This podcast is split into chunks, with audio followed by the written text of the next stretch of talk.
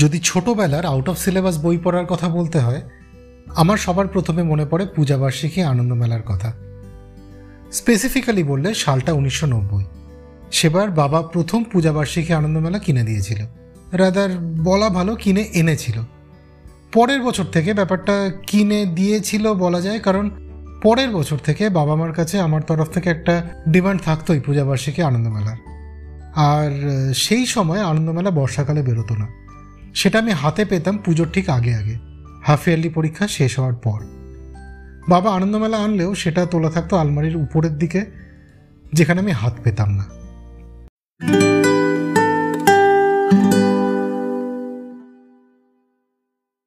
নমস্কার, আমি সৃজন।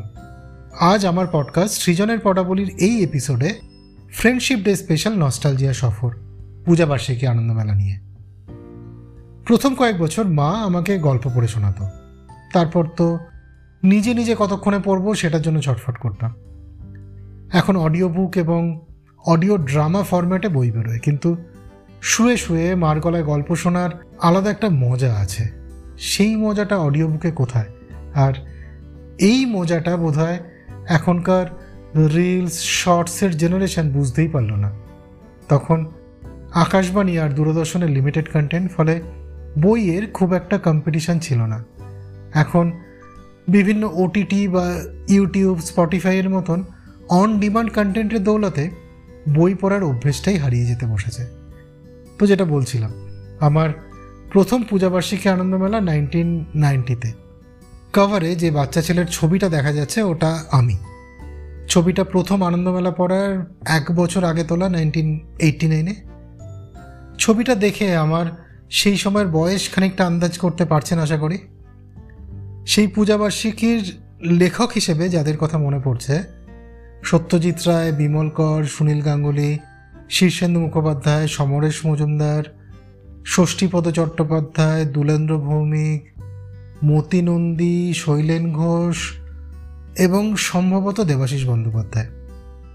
সত্যজিতের ওটাই শেষ শঙ্কু উপন্যাস ছিল, স্বর্ণপূর্ণী। আর সেই সময় আনন্দমেলার যে লোগোটা ব্যবহার হতো, যেটা এই পডকাস্ট কভারেও দেওয়া আছে, সেটা কিন্তু সত্যজিৎ রায়ের সৃষ্টি। যাই হোক, এই একটা বইয়ের হাত ধরে কিকিরা, কাকাবাবু, পাণ্ডব গোয়েন্দা, অর্জুন এদের সাথে আলাপ হলো এবং সেই আলাপ চলল দীর্ঘদিন। তারপর সময়ের সাথে সাথে সূচিপত্র থেকে পুরনো নাম কমেছে, নতুন নাম যুক্ত হয়েছে বা কলাবতী, দীপকাকু মিতিন মাসির মতন চরিত্রদের সাথে পরিচয় হয়েছে। আমার পড়া প্রথম সেই আনন্দমেলায় শীর্ষেন্দু মুখোপাধ্যায়ের লেখা উপন্যাস ছিল চক্রপুরের চক্করে। সেই প্রথম আলাপ ওনার সাথে। আর এবার দেখলাম আনন্দমেলায় শেষ সুতোটা ছিঁড়ে গেল। এখনও হাতে পাইনি যদিও, কলকাতায় গিয়ে কিনব। নাইনটিজের কথা যখন উঠছে, কবির সুমনকে একটু কোট করি। শীর্ষেন্দুর কোনো নতুন নভেলে হঠাৎ পড়তে বসা আবল তাবলে শীর্ষেন্দুর নতুন নভেল এবার আনন্দমেলায় নেই। তবে ফেসবুকে দেখলাম দেশে নাকি ওনার অদ্ভুতরে সিরিজ বেরোবে। দেশ চিরকালই গুরুগম্ভীর ব্যাপার, কিনলেও অনেক সময় পড়ব কি পড়ব না ভাবতে ভাবতে সময় কেটেছে। আনন্দমেলা আর শেষ বেশ কিছু বছর কিশোর ভারতী আমার কাছে খুব স্টেপল ফুড বলে মনে হয়েছে। কোনো একটা উপন্যাস ধরলাম, একেবারে শেষ করে উঠলাম। দেশ একটু গভীর।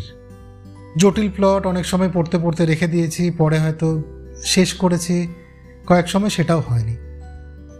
দেশে অদ্ভুতুরে সিরিজ বেশ খানিকটা মিসফিট বলেই মনে হলো। খবরটা যদি আদৌ সত্যি হয়। আর ফেসবুকে একটু আগে একটা পোস্টে দেখলাম, কিশোর ভারতীতে শীর্ষেন্দুবাবুর লেখা আছে। দেখা যাক কোনটা কেমন হয়। আচ্ছা গত বছর যতগুলো পূজা সংখ্যা কিনেছিলেন, পড়েছিলেন সবগুলো, আমার তো কোনোটাই পুরো পড়া হয়নি। দু একটা তো একেবারেই পড়া হয়নি ইম্পালস বাইংয়ের পর। এবার হয়তো একটু কম কিনবো, কিন্তু পড়ব সব।